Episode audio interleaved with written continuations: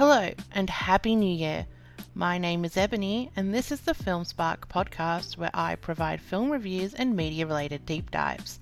Welcome to season 2 and the beginning of 2024. It seems only fitting to kick off 2024 with a send off to 2023, and there's no better way to do that than with a good old fashioned ranking video. So, welcome to my top 10 movies of 2023. But quick disclaimer this is a list of 10 new watches. That's right, 10 new watches, not necessarily 10 films released in 2023. So, with that being said, let's get into the ranking video. Coming in at number 10 is likely to be the most controversial pick of the list, that being Skinamarink. Skinamarink is a 2022 Canadian experimental supernatural horror film, written and directed by Kyle Edward Ball in his feature directorial debut. The film follows two children who wake up during the night to discover that they cannot find their father and that the windows, doors, and other objects in their house are disappearing. If you've seen this one, then you're either a lover or a hater, as there seems to be no in between an experimental controversial horror film, I found Skinamarink to be pulling me in with every shot. Sure, it took a little bit to get into the feel of the film, being primarily gritty and fuzzy shots, comprising of a blue hue with very minimal dialogue, but once I paid closer attention, I found myself hooked and not wanting to look away. Up next at number 9 is Meet the Feebles. Meet the Feebles, also known as Frogs of War in New Zealand, as the film's English fake working title, is a 1989 New Zealand puppet musical black comedy film directed by the one and only Peter Jackson. It features Jim Henson esque puppets in a perverse comic satire. Like Henson's Muppets, the Feebles are animal figured puppets, plus some suited performers, who are members of a stage troupe. However, whereas the Muppets characterize positivity, naive folly, and innocence, the Feebles largely present negativity, vice, and other misanthropic characteristics. I'm not going to say much about this one, but if you haven't seen it, please go see it, as it is a wild ride to say the least. At 8, we have Director's Cut. Director's Cut is a 2016 American independent black comedy horror film, directed by Adam Rifkin and starring Penn Jillette and Missy Pyle. It follows Herbert Blount, who aspires to replace the real director of a movie and make it his own by capturing the lead actress and inflicting much horror upon her in his vision. This movie is stupid in all the best ways. A film that essentially is a spoof within a spoof within a spoof. It provides a hilarious mix of movie making incompetence and unhinged self implication, all run by the perfect casting of Penn Jillette as the insane Herbert Blount. The film points out the steps to make a movie and the magic behind many techniques, however told by a bumbling idiot, as he fixes a film that was close to release starring his favourite leading lady. Sliding into 7 is Ready Player One. Ready Player One is a 2018 American science fiction action film based on Ernest Cline's novel of the same name. Directed by Steven Spielberg from a screenplay by Zak Penn and Cline, it stars Tye Sheridan, Olivia Cooke, Ben Mendelsohn, Lena Waithe, TJ Miller, Simon Pegg, and Mark Rylance. The film is set in 2045 where much of humanity uses the Oasis, a virtual reality simulation, to escape from the real world. A teenage orphan finds clues to a contest that prom- promises ownership of the Oasis to the winner and he and his allies try to compete in before an evil corporation can do so. Took me a while to see this one, and although I felt I was going to have nothing to like about it, I ended up absolutely loving it. There's a great story, fantastic visuals, and it's definitely up there as one of my favourite Spielberg films. Definitely one to check out if you haven't yet. Sexy 6 is Sissy. Sissy is a 2022 Australian independent horror thriller film written and directed by Hannah Barlow and Kane Senes, also starring Aisha Dee in the title role. Following teen best friends Cecilia and Emma run into each other after a decade. Cecilia is invited to Emma's bachelorette weekend where she gets stuck in a remote cabin with her high school bully and a taste for revenge. I'm going to leave the link to my full review on this one here on the screen and in the comment box. There's not much more I can say for this one that I haven't already in the past. And now the top five, starting with LFO. LFO was a 2013 Swedish science fiction film directed and written by Antonio Tublén about a man who realizes that he can hypnotize with sound.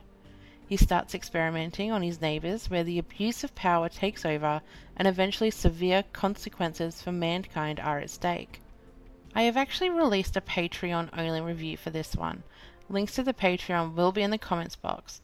However, as a quickie for the sake of this video, LFO provides a lot to be desired when it comes to using sci fi and humour when providing social commentary. It's a film that will make you think all while entertaining you at the same time. It's a strange, wild ride, and the lead is a strange, wild man, but it is definitely one to check out if you've got that little bit of a taste for sci fi. Coming in at number four, we have John and the Hole. John and the Hole is a 2021 American coming of age psychological thriller film directed by Pascual Sisto and written by Nicolas Giacobone. A feature length adaptation of Giacobone's short story El Pozo, the film stars Charlie Shotwell, Michael C. Hall, Jennifer Ehle, and Taissa Farmiga. The film revolves around the boy who discovers an unfinished bunker in the neighbouring woods of his home. This is another Patreon only review that I did for John and the Hole, and it's not for everyone. It's quite bleak at times and quietly volatile, however, I found myself glued to the edge of my seat to see what happens next. It's one I encourage you to see, however, I wouldn't be surprised if it's only a one time watch for many. Before we get into the top three, here are three honourable mentions with Sunset Boulevard, Killer Pinata, and Kuso each extremely different films and each with extremely different budgets. Killer Pinata about literally a killer pinata, very B grade, but a lot of fun um, of a film. Kuso is an absolutely wild ride. If you're a fan of the weird and creepy shorts and stories and clips by David Firth, then Kuso is the one to check out. It's all primarily uh, completed I suppose. uh, the screenplay is written by him. I mean, like there is a director, which is Flying Lotus. Um, but I can't, I cannot describe this film. Kuso is just one that you have to check out. It is definitely not one for everyone, but it's definitely high on my list. And Sunset Boulevard. I mean, this film is an absolute classic. It's a gem. It's on every list possible known to mankind. That's to do with movies. Um, another one, just watch it. Just watch all these three. If you want a really unhinged like movie marathon, watch all of these three in a row. But this is my top three honorable mentions.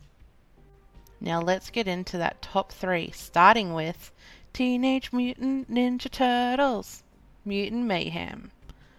Teenage Mutant Ninja Turtles Mutant Mayhem is a 2023 American animated superhero film based on the Teenage Mutant Ninja Turtle characters created by Peter Laird and Kevin Eastman.